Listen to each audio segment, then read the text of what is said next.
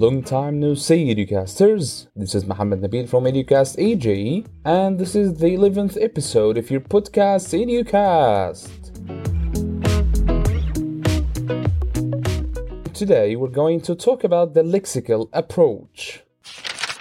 When Harold Palmer was asked once about how one can achieve proficiency in a second language, he said, Memorize perfectly the largest number of common and useful word groups. However, some researchers, such as John Sinclair, were persuaded by the advent of corpus linguistics that learners would do well to learn the common words of the language very thoroughly because they carry the main patterns of the language. In 1993, Michael Lewis published The Lexical Approach.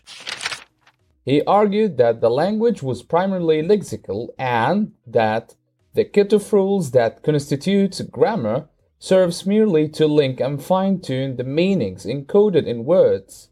So, how does this method work? A central requirement of the lexical approach is that language material should be text and discourse rather than sentence based. Lewis proposed a pedagogical cycle of observing, hypothesizing, and experimenting, where selected and preferably authentic texts are subjected to tasks that promote the noticing and manipulation of such lexical features as collocations and fixed and semi fixed expressions, and where comparisons between the target language and the student's first language is encouraged.